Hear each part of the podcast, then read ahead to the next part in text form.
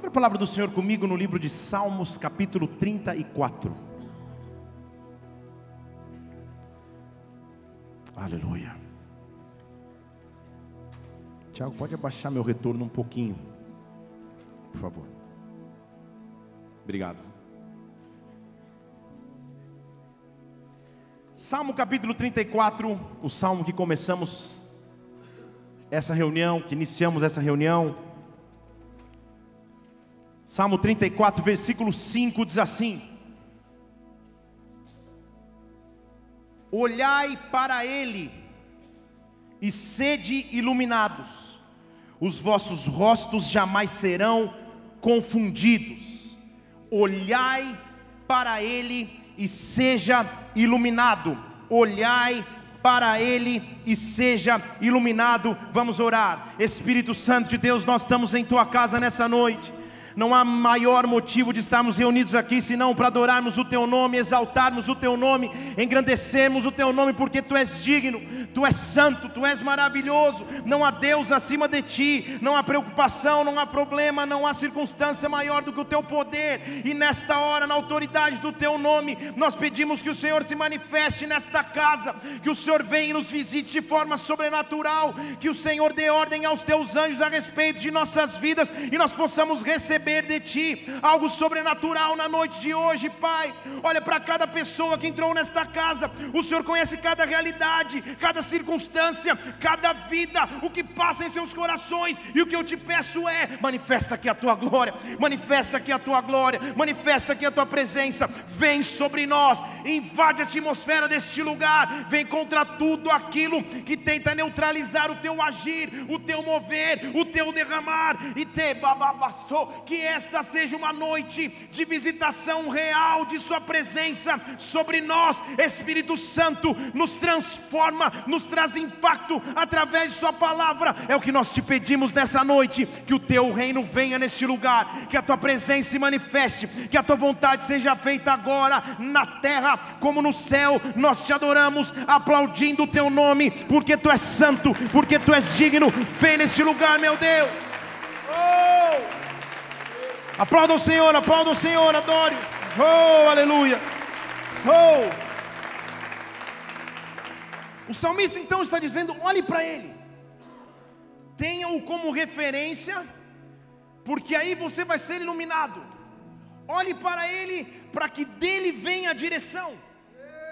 A instrução olhar no hebraico original deste salmo significa dizer contemple-o não olhe somente como referência, mas olhe em adoração. Olhe como referência de grandeza. A palavra hebraica também significa dizer preste atenção. Olhar para algo prestando atenção é diferente de simplesmente olhar. Quando eu preciso de direção ou de luz em minha vida, eu tenho para onde olhar. Deixa eu falar de novo para alguém dizer amém. Quando eu preciso de direção ou de luz para a minha caminhada, eu tenho para onde olhar, eu tenho em quem prestar atenção, e Ele está dizendo: olhe para Ele. Um dos eventos dos tempos atuais, para os casais que estão esperando bebês, é um tal do chá de revelação. Oh, aleluia! Isso aí já, depois de nove meses, muito bem. Alguém sabe do que eu estou falando aqui? Levanta a mão. Chá de revelação é, que, é quando o casal faz o exame de sangue ou ultrassom, ou na maioria das vezes um exame de sangue, que vai dizer o sexo do bebê, se, se é menino ou se é menina. Ao pegar o exame, o casal não abre, dá na mão de um confeiteiro ou confeiteira, que faz um bolo cujo exterior é branco, mas o recheio ou é rosa ou é azul, dizendo se é menino ou menina. Então reúne-se a família toda, alguns fazem sugestão, se anota num quadro, e quando se abre o bolo é aquela festa de acordo com a cor do recheio, se celebra a menina ou o menino. Tudo bem? Então esse, é, isso, esse, esse é um evento dos tempos modernos, dos grávidos atuais. Na minha época, da nossa época, não tinha nada disso. Mas hoje existe um famoso chá de revelação.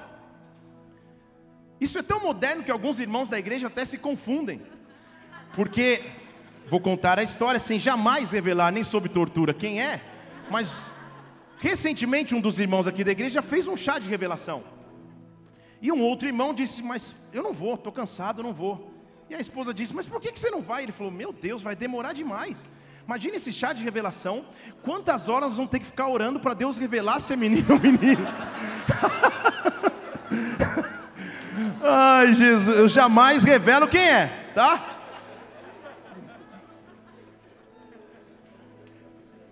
Até pensei que seria um mercado, talvez, né? Comparecer em festas e orar e Deus dizer, meu Jesus.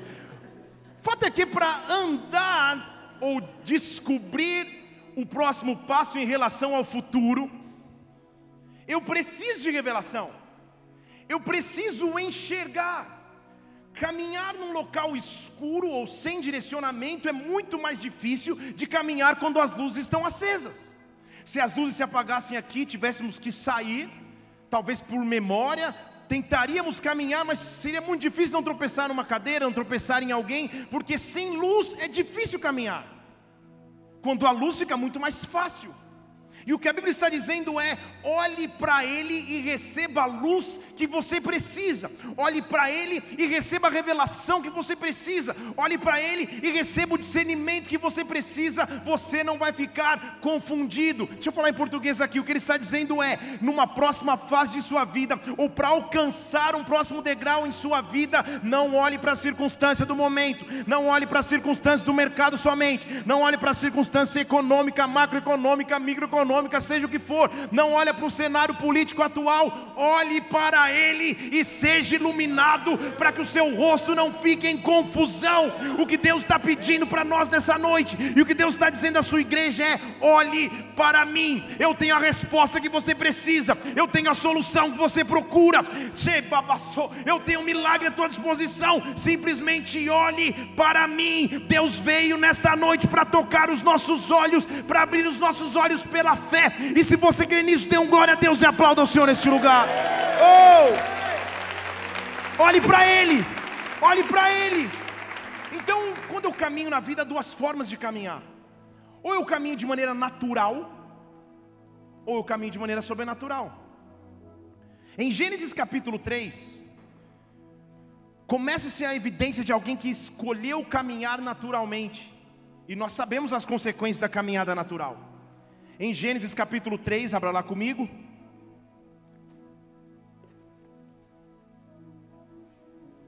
Gênesis não é tão difícil assim, capítulo 3 mais fácil ainda. Mas mesmo se você não encontrar, leia no telão. Gênesis capítulo 3, versículo 4.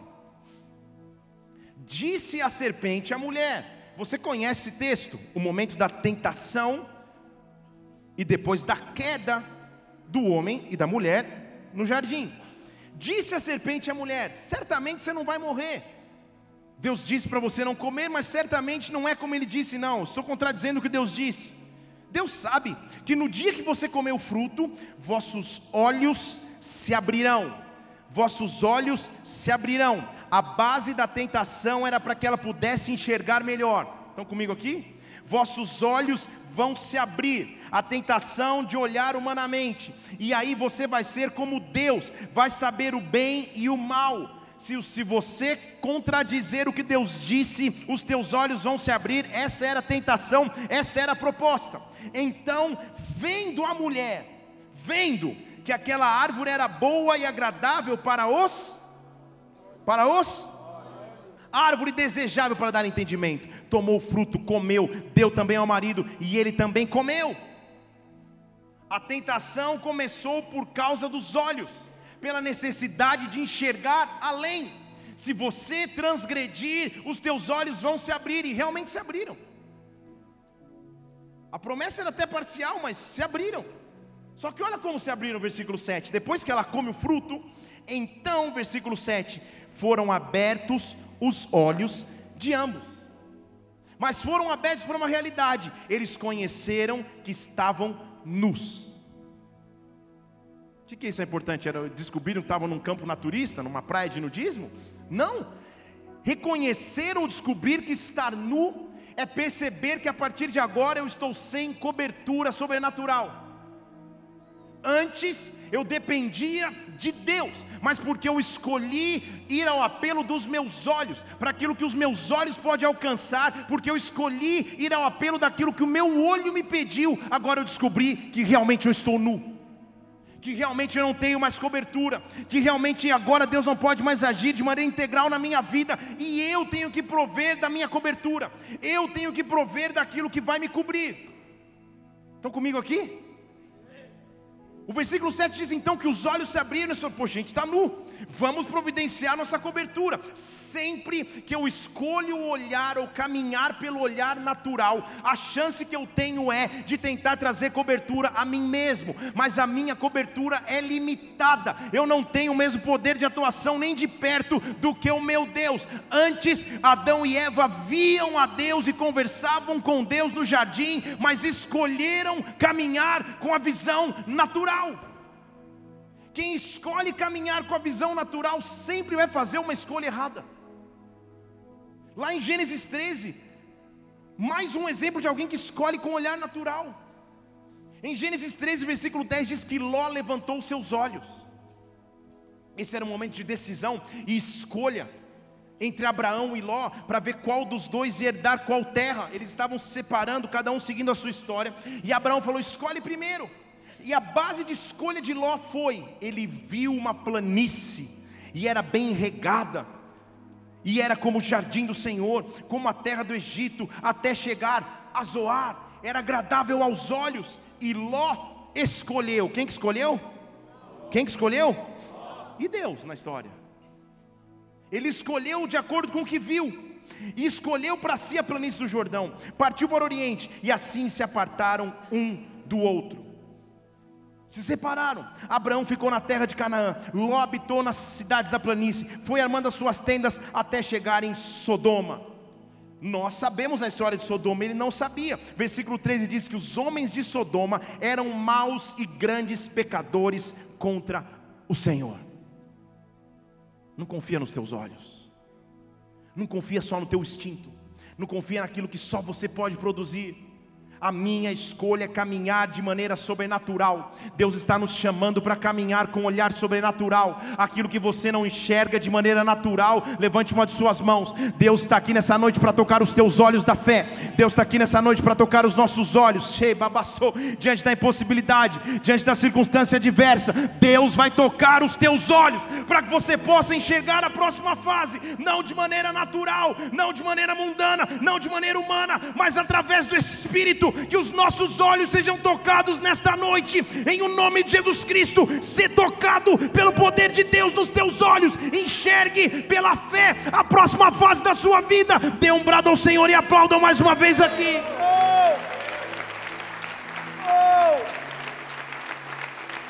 Então em Gênesis eu tenho a evidência de alguém que escolheu com os olhos naturais Eva, de alguém que escolheu com os olhos naturais Ló, mas glória a Deus, diga aleluia também há a evidência de quem escolheu ou escolheu escolher, se isso é uma redundância, o é, com os olhos sobrenaturais. Porque talvez o homem que tenha vivido um dos maiores impossíveis do Antigo Testamento é Abraão.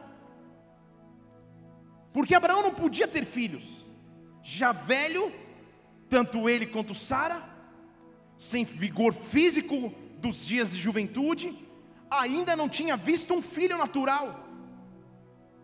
Mas ele escolheu caminhar de maneira sobrenatural. Ele escolheu caminhar de maneira sobrenatural. Diante da minha impossibilidade, diante da minha escassez, diante daquilo que eu ainda espero em Deus, eu tenho que levantar os meus olhos. Eu tenho que levantar os meus olhos. Abra comigo em Gênesis capítulo 18.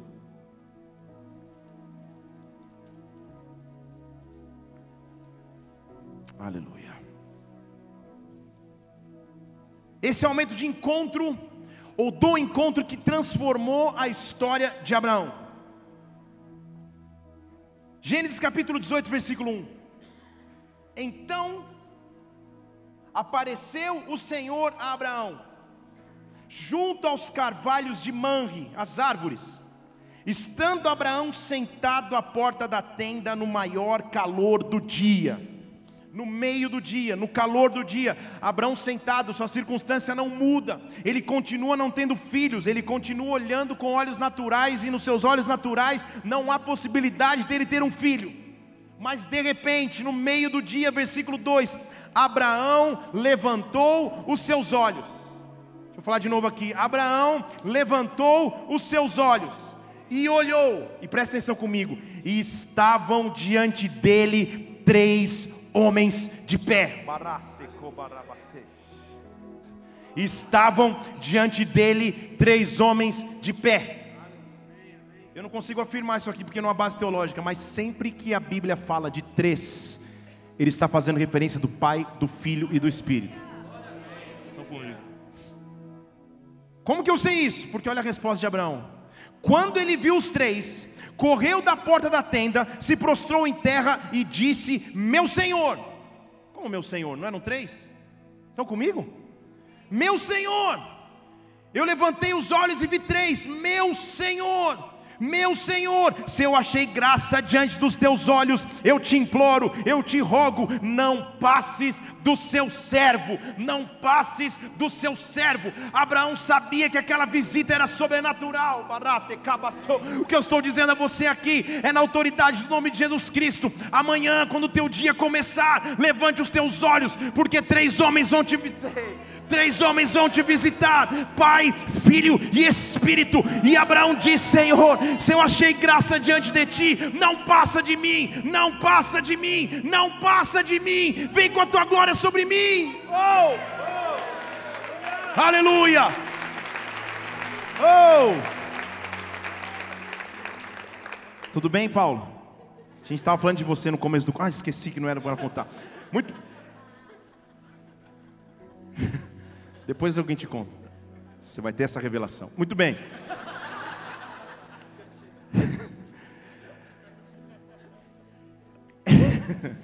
ele levanta os olhos, e ao levantar os olhos, ele vê três homens.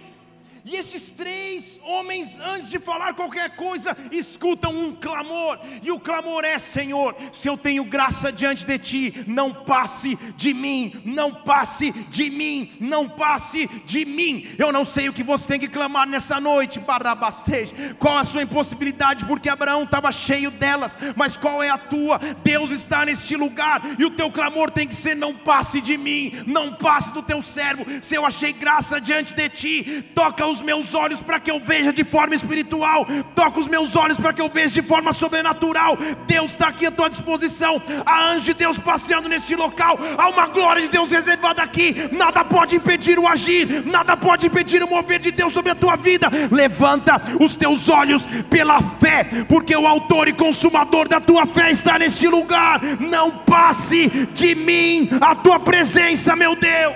Oh! Ele vê três, mas ele se cura e fala: Meu Senhor. Eu não sei se eram três anjos, não dá para afirmar o que eram, mas ele sabia que não era da terra. Esses três que estão aqui eu nunca vi, é uma presença diferente. Eles estão me desafiando a enxergar de maneira sobrenatural.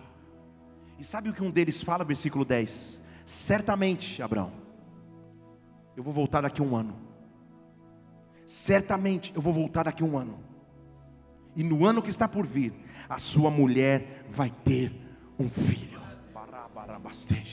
Ele não mencionou a impossibilidade, a fraqueza da carne, a dificuldade pela idade. Ele só diz: certamente, daqui a um ano, certamente no tempo próximo, eu vou intervir na tua causa. Deus vai intervir na tua causa, porque Ele vai tocar os teus olhos. Deus está tocando os teus olhos nessa noite. Comece a enxergar pela fé. Não olhe de forma natural mais, olhe de forma sobrenatural. Os teus olhos vão se abrir, os teus olhos vão se abrir, os teus olhos vão se abrir. Abre os nossos olhos, Pai. Oh. Então, para que eu tenha olhos abertos, vamos para o exame de visão. Antes de abrir meus olhos, eu tenho que tirar o que impede a minha visão. E agora sim vai começar a ficar legal. Lucas capítulo 6, versículo 41. Ele fala sobre um problema na visão.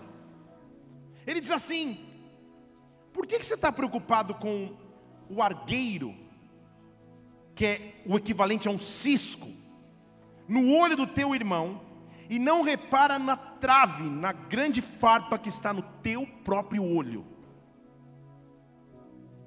E realmente para esse versículo é difícil ouvir um amém, eu sei.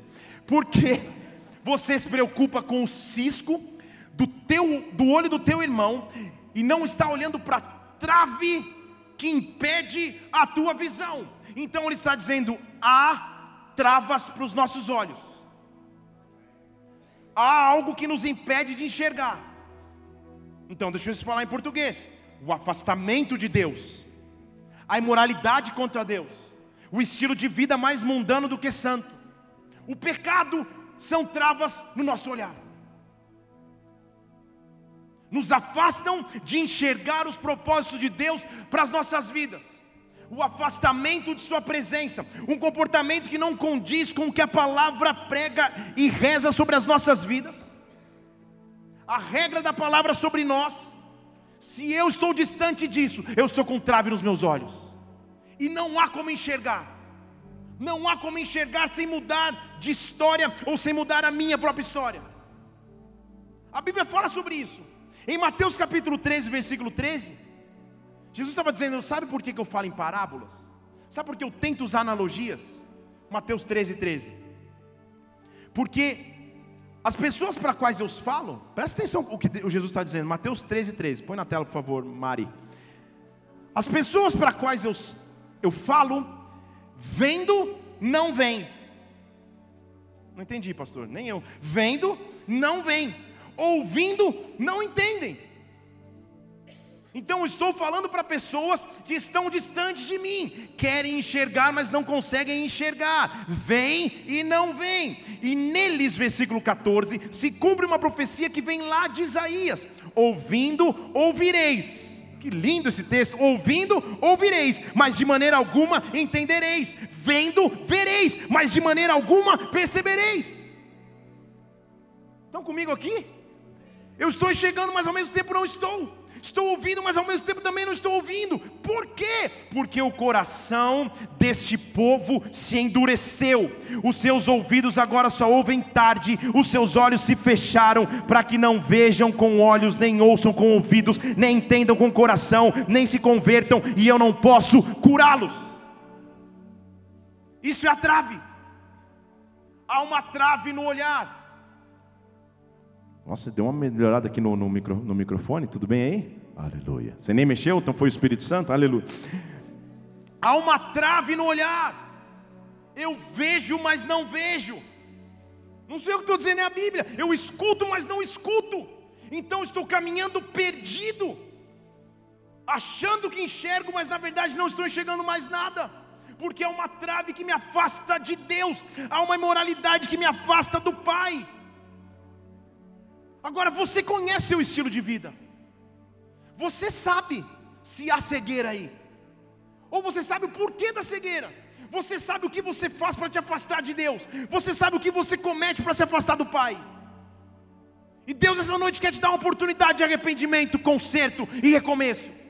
Deus quer te dar uma chance de acertar a tua vida novamente, para que os teus olhos possam se abrir. Mas se há pecado, pecado não permite que eu enxergue. Eu enxergo, mas não vejo. Se é que isso faz sentido. Eu escuto, mas não, mas não ouço. Deus está nos dando uma chance de arrependimento, conserto, entrega, para que eu possa ver. O interesse de Deus é que você veja, mas eu tenho que tirar a trave. Lamentações capítulo 2 fala sobre isso também. Ele fala de um momento de extrema desolação, porque até que o livro chama Lamentações, não vai ter nada bom, né? Só vai ter choro. E era um tempo de extrema dificuldade em Israel. E Lamentações capítulo 2, se você não achou Gênesis, nem tenta achar Lamentações, lê na tela. Lamentações capítulo 2, versículo 10. As pessoas estão sentadas no chão. Os anciãos, os mais velhos da filha de Sião, estão calados lançaram pó sobre as cabeças, se cingiram de sacos, as virgens de Jerusalém abaixaram as suas cabeças até o chão.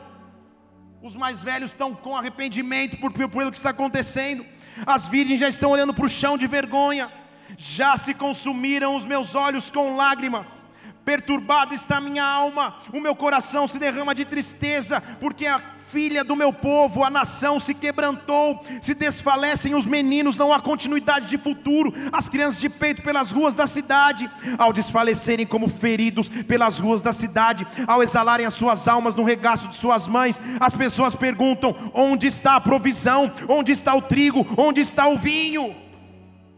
É um cenário de total desolação. O que eu tenho nos meus olhos são lágrimas, o que eu tenho nos meus olhos são lamentos. Que testemunho eu vou dar? Que, a, a, como que eu vou me comparar? Como que eu vou comparar, filha de Jerusalém, versículo 13? A quem eu vou me assemelhar para trazer consolação, filha de Sião? Pois como grande é o mar, é grande a tua ferida, quem vai poder te curar? Pastor, você quer ficar feliz, você vai, daqui a pouco cenário de desolação incrível. Onde está o trigo? Onde está o vinho? Onde está a provisão? Os velhos estão chorando, as crianças não têm alimento. O que está acontecendo? A nação se afastou de Deus. Eu não consigo mais enxergar, os meus olhos só têm lágrimas. O que fazer num cenário como esse? Deus vai te dar a chance de recomeço, Deus vai te dar a chance de arrependimento. Eu não sei como anda a tua vida nesta noite, eu quero que você feche seus olhos só um instante. Você sabe o quão perto ou distante você está de Deus, você sabe o que te bastou, o que as tuas práticas têm causado contra ti mesmo, você sabe o quanto você está preso nos vícios, você sabe o quanto você está preso nas maldições, você sabe o quanto você está preso no adultério, você sabe o quanto você está preso na pornografia, você sabe o quanto você está preso na jogatina, mas Deus está aqui nessa noite para trazer libertação neste lugar. Deus está aqui nessa noite para tirar a trave dos teus olhos, os teus olhos vão abrir novamente. O cenário é de desolação, mas eu ainda creio em Deus. Ser livre em nome do Senhor Jesus Cristo. Comece a falar com o Senhor agora, comece a se consertar com Ele agora. Não prossiga nessa pregação antes de você se acertar com o Pai, para que os teus olhos possam se abrir. Oh! Ele está te dando a chance de recomeço aqui. Apresente teu arrependimento diante de Deus. Apresente teu contrição diante de Deus. Apresente teu conserto diante do Pai. O cenário era de extrema desolação. Mas olhe para mim. Eu louvo a Deus porque Ele sempre me dá uma chance. Porque Ele sempre nos dá uma chance. Deus está te dando chances aqui. Deus está te dando chances aqui. Senhor, o cenário de extrema desolação, está tudo caído. E ele, no mesmo capítulo, versículo 18, começa a te dar instrução. Então, e a instrução é: clama ao Senhor, ó filha de Sião, clama ao Senhor, Bola de Neve Brasília, clama ao Senhor, nação brasileira, clama ao Senhor, que as tuas lágrimas corram como um ribeiro, de dia e de noite, que as tuas lágrimas não te dê repouso, nem descansem os teus olhos, que você clame, levanta-te, clama de noite, no princípio da noite, derrama o teu coração como águas diante do Senhor, levante a Ele as tuas mãos pela vida dos teus filhos, pela continuidade da sua vida, que hoje estão desfalecendo de fome à entrada das ruas, clame ao Senhor, clame ao Senhor, clame ao Senhor, clame ao Senhor, clama a mim, eu responder-te-ei, eu vou te anunciar coisas grandes, ocultas que até então você não sabia. Clame, clame ao Senhor, clame. Oh! Ele é o único Deus capaz de tirar a cegueira, Ele é o único Deus capaz de tirar a trave, mas Ele vai tirar a trave. Onde você não enxergava, Ele vai tirar a trave. Ele vai começar a iluminar os teus olhos. Não é à toa que lá no Salmo 34 que nós vemos que ele diz que eu olho para ele e eu começo a ser iluminado. Ele vai começar a iluminar os teus olhos. Mateus 6, 22 diz assim: a candeia do corpo a luz do corpo são os olhos. De sorte que, de modo que, se os teus olhos forem bons, todo o teu corpo terá luz todo o teu corpo terá luz. Eu não sei o que você precisa enxergar na próxima fase da sua vida, mas Deus está aqui para tocar os olhos. Deus está aqui para tocar os olhos. Deus está aqui para abrir os olhos da fé. Você vai começar a enxergar naturalmente como não enxergava mais. Deixa eu dizer em português, claro que vai começar a acontecer. Você vai começar a ter sonhos. Você vai começar a ter visões. Pensamentos vão vir à tua mente. Deus vai te instruir qual é o passo que você tem que dar, qual a resposta que você tem que dar, para onde você tem que ir, o que você tem que investir, que porta você tem que entrar. Os teus olhos estão se abrindo nessa noite. Você não caminha mais em escuridão, mas caminha na luz, na luz de Jesus Cristo, porque Ele é a lâmpada para os teus pés. Que os teus olhos sejam abertos agora.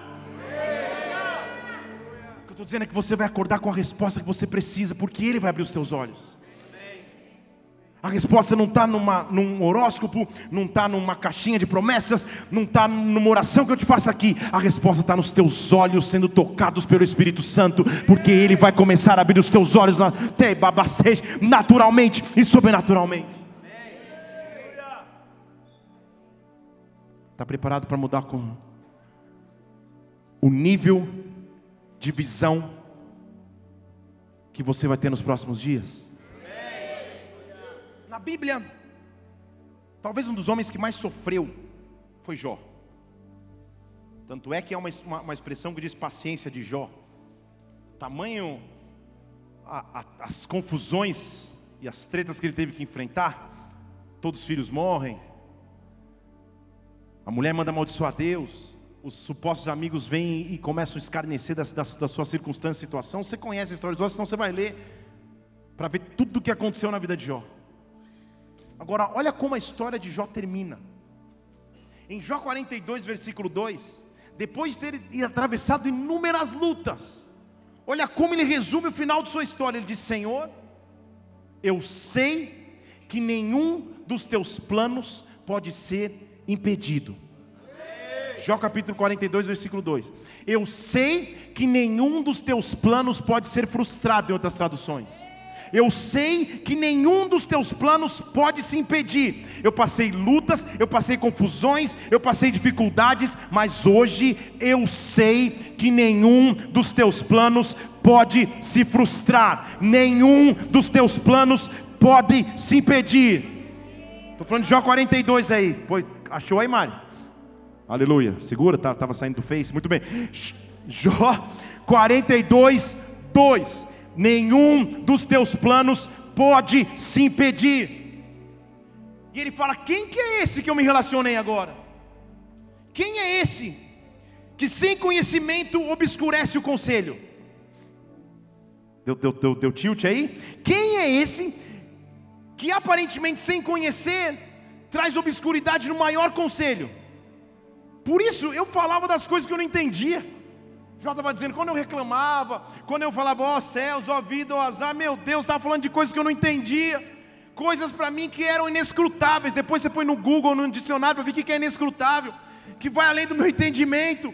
Eu não entendi o que eu falava, porque no próximo versículo, ouve, eu falarei, eu vou te perguntar, e eu sei que você vai me responder. Agora, qual foi a base, presta atenção comigo aqui, de conhecimento de Jó? Depois das lutas, depois das dificuldades, depois de quase morrer, ele acaba a sua história dizendo: Senhor, versículo 5: Antes eu te conhecia de ouvir, mas agora os meus olhos te veem.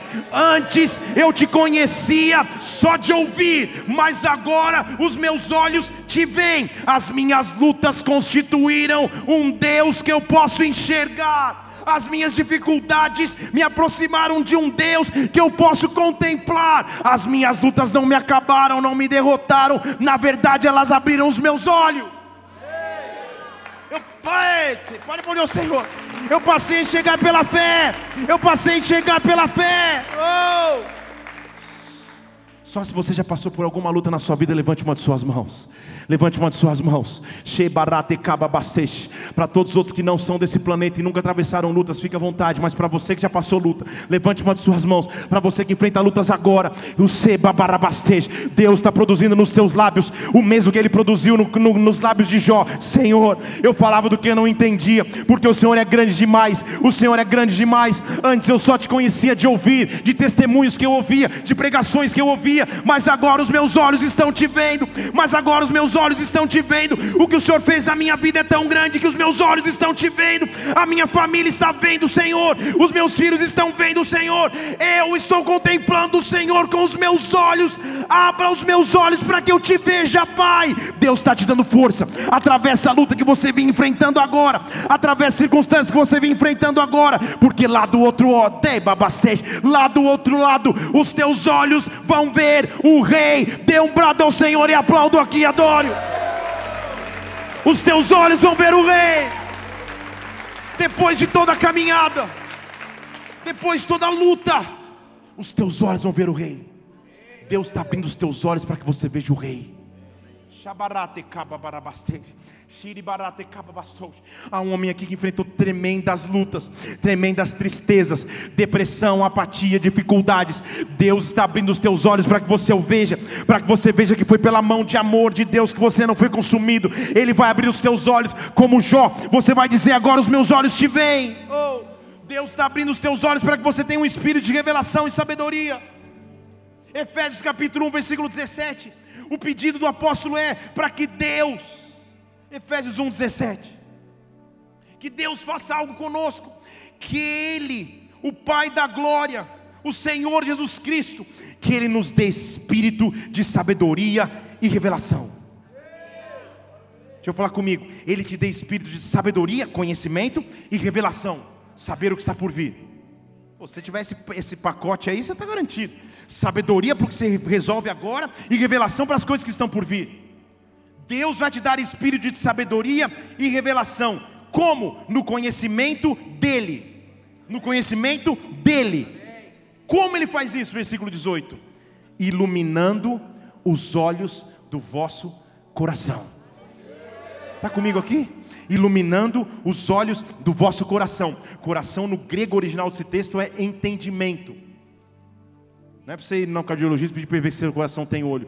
Entendimento. Coração no grego significa entendimento, sistema de pensamento, estrutura mental. Não é a tua cultura que define, não é o teu passado que define, não é o que você tem como estrutura mental humana que define. Quem, quem te instrui é a mente de Cristo que está sobre ti. Como 1 Coríntios 2,16 diz: Eu tenho a mente de Cristo. Então, Senhor, abre os meus olhos do entendimento da fé para que eu ande em sabedoria e revelação, para que quando amanhã algo chegar nas minhas mãos, o que eu te peço é, Pai, sabedoria e revelação, sabedoria e revelação, sabedoria e revelação, é o que eu preciso. Todo mundo precisa disso. Na verdade, tem uns que querem os caminhos mais fáceis. Fala, poxa, tem uma mulher lá que ora, que é uma beleza.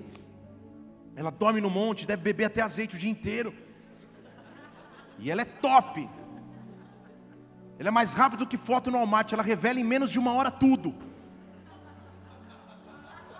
Entendeu, Piadinho? Obrigado, Pablo, pela, pela. Ela revela tudo rápido demais. Tem uma pessoa que me dá uma profecia assim, é rápido demais, porque todo mundo quer revelação. Mas a verdadeira fonte de sabedoria e revelação está quando Deus abre os teus olhos. Quando Deus abre os teus olhos o Espírito do Senhor Jesus Cristo, o Pai da glória, te dê sabedoria e revelação. Nesse próximo mês está vindo sobre ti uma chuva de sabedoria e revelação. Uma chuva de sabedoria e revelação. Deus está abrindo os olhos do teu entendimento. Deus está abrindo os olhos do teu coração. Os teus olhos estão sendo tocados. Ele está iluminando o teu coração. Ele está iluminando os olhos do teu coração. Porque Ele é Deus e Ele não vai te deixar deixar desamparado no meio da caminhada. Para que que ele abre os meus olhos? Continuando no versículo 18. Ele ilumina os olhos do meu coração com uma finalidade, para que eu saiba qual é a esperança da minha vocação. Está lá, versículo 18 de Efésios 1. para que eu saiba qual é a esperança da minha vocação. Em outras palavras, para que eu saiba por que, eu existo. Qual é a minha missão na terra? Que eu não estou aqui só passando, gastando tempo, sei lá para quê. Quando meus olhos abrem-se, eu começo a ter propósito na vida. Minha vida começa a ganhar sentido de novo. E agora eu começo a entender quais são as riquezas da glória e qual é a herança dos santos. Vocês estão comigo? Ele muda o meu sistema e o meu padrão. Eu não passo a andar com olhos naturais esperando dirigir um carro que talvez eu nem sei por que eu preciso dirigir, morar numa casa que eu nem sei se eu preciso morar, passar numa prova que eu nem sei se eu preciso passar. Quando Ele abre os meus olhos, a esperança da vocação entra na história, e a minha vida ganha sentido, e a minha missão começa a ganhar sentido. Deus começa a me mostrar o porquê me criou e para que me criou. E aí eu começo a perceber que, como um santo, eu tenho uma herança. Eu sou herdeiro e co-herdeiro com Jesus Cristo. Eu sou sacerdócio real, povo adquirido por Ele.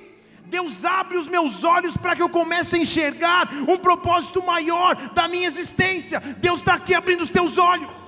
Há um propósito maior para a tua existência do que você imagina. Há um propósito maior para a tua existência do que você imagina. Você não veio aqui hoje à toa há um propósito maior para qual Deus te chamou. E todo grilhão que parava os teus pés, todo grilhão que paralisava os teus olhos, foi quebrado nessa noite em nome de Jesus Cristo. Sabedoria e revelação, sabedoria e revelação. Levante suas mãos, sabedoria e revelação. Deus está chovendo sabedoria e revelação. Eu libero sonhos proféticos, eu libero palavras proféticas, eu libero revelações na leitura da palavra, sabedoria e revelação. Abre os olhos do meu entendimento, em nome de Jesus Cristo. Dê um brado ao Senhor e aplauda, adore. Oh! Humanamente falando, quando você consegue enxergar algo, você tem uma vantagem. Na verdade, até um termo que é o termo de testemunha ocular. Testemunha ocular é aquele que viu um fato acontecendo. Eu estive lá. Então eu sei, eu posso dizer. Eu vi um acidente acontecendo, eu sei quem é o culpado, quem atravessou o sinal, quem deixou de atravessar. Aqui em Brasília é sinal ou farol?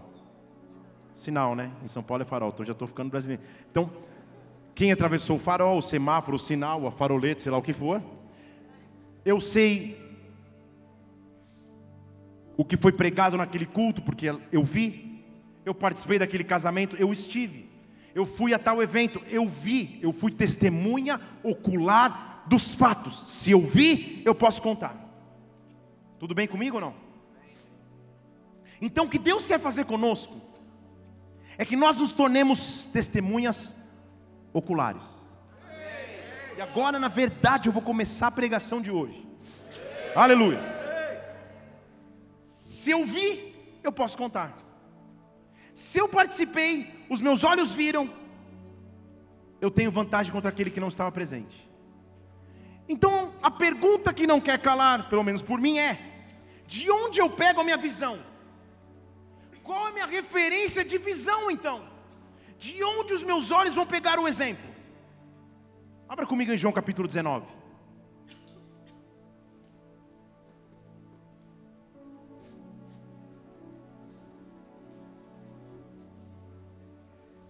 Porque eu vou te mostrar a melhor troca de olhares da história. Não pense que a melhor troca de olhares da história foi aquela quando você encontrou tua esposa ou esposo. O dia que você olhou na igreja, ela olhou para você, deu uma piscadinha, eu falei, aleluia, é de Deus, hã?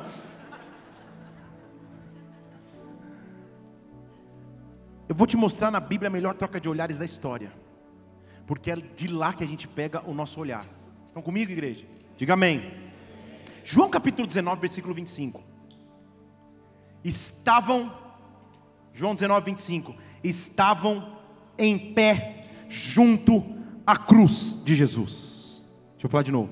Estavam em pé junto à cruz de Jesus. Igreja de onde eu pego o meu olhar, de junto à cruz de Jesus, aos pés da cruz, aos pés da cruz é onde eu tenho que ter referência de olhar, estavam em pé, aos pés da cruz de Jesus Cristo, sua mãe, a irmã de sua mãe, Maria, mulher de Clopas, e Maria Madalena. Tinha um conjunto de mulheres ali, aos pés da cruz.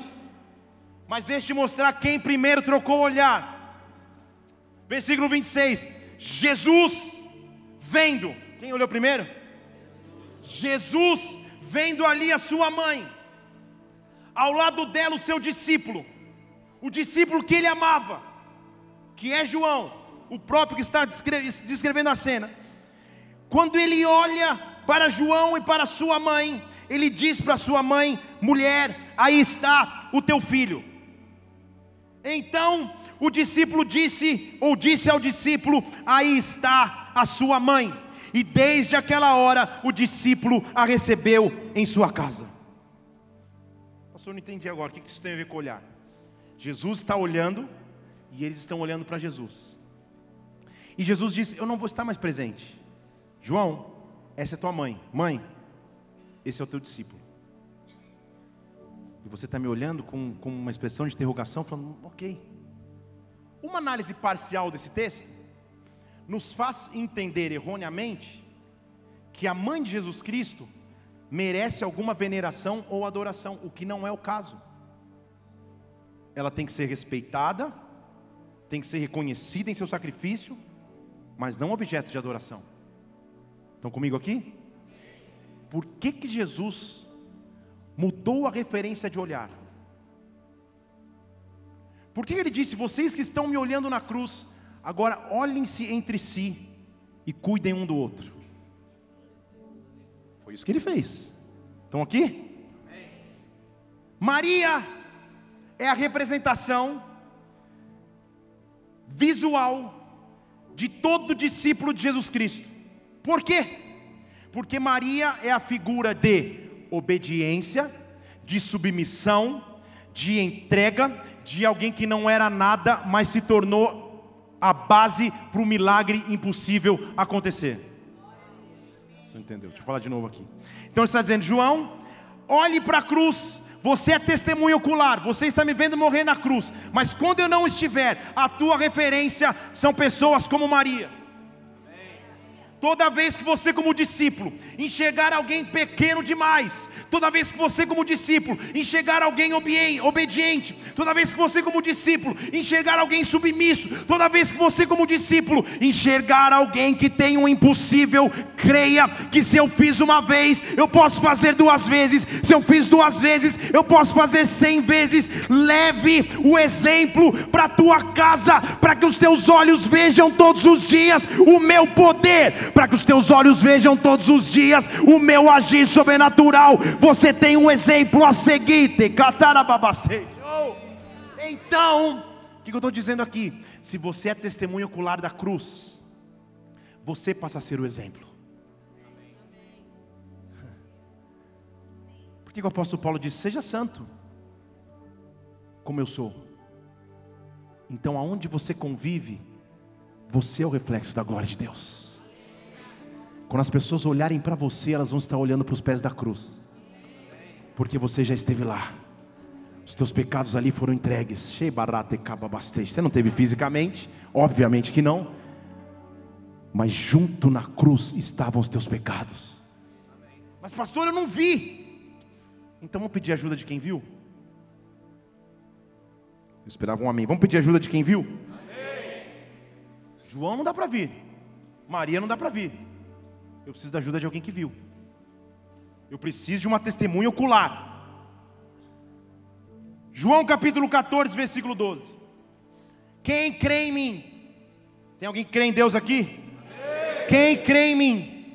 Esta pessoa fará as obras que eu faço, e fará obras maiores do que estas, porque eu vou para o Pai tudo que você pedir no meu nome eu vou fazer, para que através do Filho o Pai seja glorificado. Se você me pedir alguma coisa em meu nome, eu farei. Se você me ama, guarda os meus mandamentos. Se você me ama, guarda os seus mandamentos. O que tem a ver com testemunho ocular? Eu vou rogar ao Pai e Ele vai dar a vocês um ajudador que vai ficar com vocês para todo sempre. O Espírito da verdade que o mundo não recebe porque não vê, porque não vê, olha os olhos, porque não vê, nem conhece, mas você conhece, porque Ele habita com você, Ele já está com você. Você já deu glória, mas deixa eu explicar esse texto. João 14, como todo o Novo Testamento, foi escrito em grego. E quando a Bíblia diz, eu vou dar a vocês, põe lá o versículo 17 de novo, se eu não me engano. Perdão, 16. Eu vou dar a vocês um ajudador. Fale comigo, ajudador. ajudador. Fale, ajudador. ajudador. Se nós só lemos ajudador em letra maiúscula, bonito, Espírito, a gente limita a ação do Espírito. A gente acha que ele é uma ferramenta de ajuda. Preciso de um milagre, ajudador, venha. Preciso de uma resposta, ajudador, venha. Também é isso. Mas a palavra original grega para ajudador é a palavra parácletos. E você pode dizer que já aprendeu grego algum dia na sua vida, parácletos. Igreja, sabe o que significa parácletos? Testemunha ocular. Deixa eu falar de novo aqui. Testemunha ocular. O que isso significa? Significa dizer que sempre na minha vida, quando eu me levantar para falar da cruz de Jesus Cristo, eu não fui testemunho ocular, mas aquele que habita em mim foi. E aquele que habita em mim, como um testemunha que tem autoridade porque viu, vem e se manifesta e fala: Ele está dizendo que Jesus salva, eu vi, pode fazer. Ele está dizendo que Jesus cura, eu vi, pode fazer. Eu, pode aplaudir o Senhor. Ei! Oh! Eu vi, por isso que lá na cruz ele disse: Pai, nas tuas mãos eu entrego o meu espírito, o Paráclitos, o testemunha ocular, o que viu a cruz acontecendo. É Ele que habita em mim, é Ele que habita em você. Quando eu andar amanhã, quando meu dia começar amanhã, quando meu mês começar depois de amanhã, eu tenho um testemunho ocular. Sempre que eu falar de Jesus Cristo, a presença dele se manifesta, porque alguém que viu a cruz e habita em mim, porque alguém que viu a cruz dá poder sobre mim. Eu não ando então mais pelo que eu vejo, eu ando pelo que eu creio, por isso que eu ando pela fé. Estão comigo? Por isso que Hebreus 11, 1 fala que a fé é a certeza daquilo que eu não vejo, porque eu ando pela fé, porque eu ando daquilo que o testemunho ocular me fala. Então, quando eu pensar, ah, será que Deus pode resolver? O testemunha vem e fala: Pode, eu estive na cruz, eu sou testemunha, fica tranquilo, eu posso testificar. Por isso que a Bíblia diz que junto ao Pai há um advogado. Igreja, advogado, a cena é de corte. De um lado há o acusador, de um lado há um advogado para me defender, e há um juiz. Quem é a testemunha que vem me trazer? Quem é a testemunha que vem perante o juiz?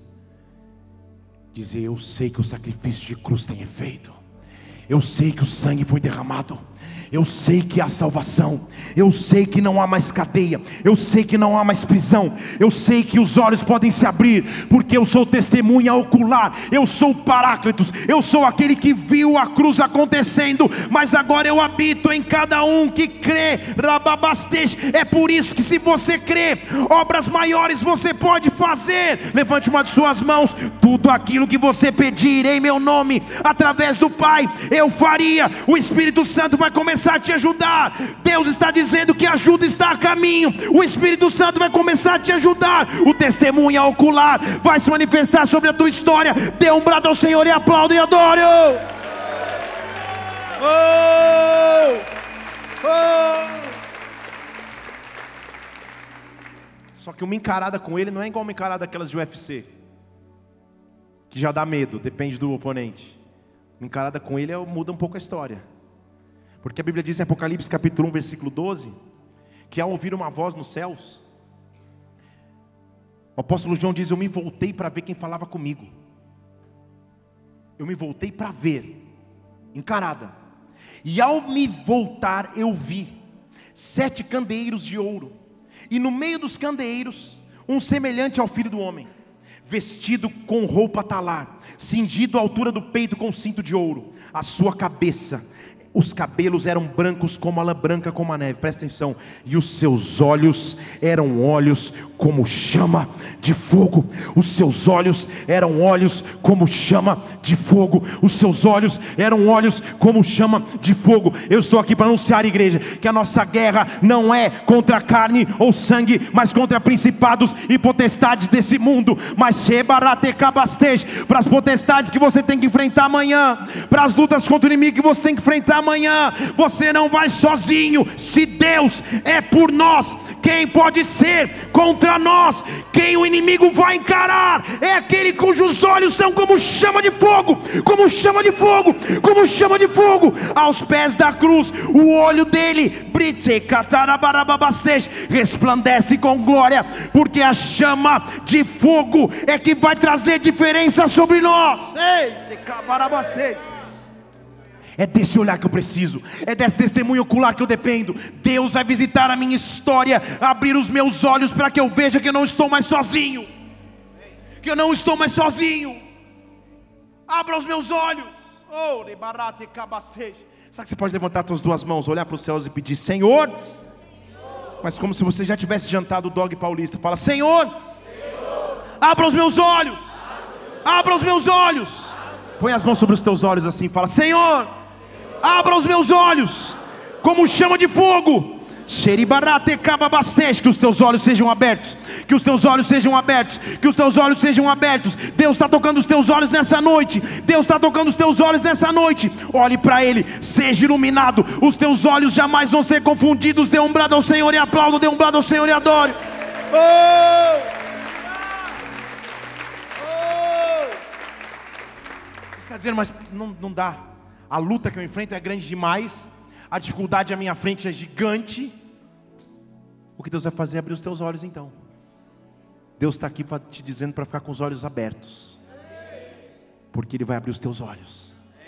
Houve um evento no Antigo Testamento em que o profeta e o seu moço, seu ajudante, seu trainee, estavam diante de um gigantesco exército.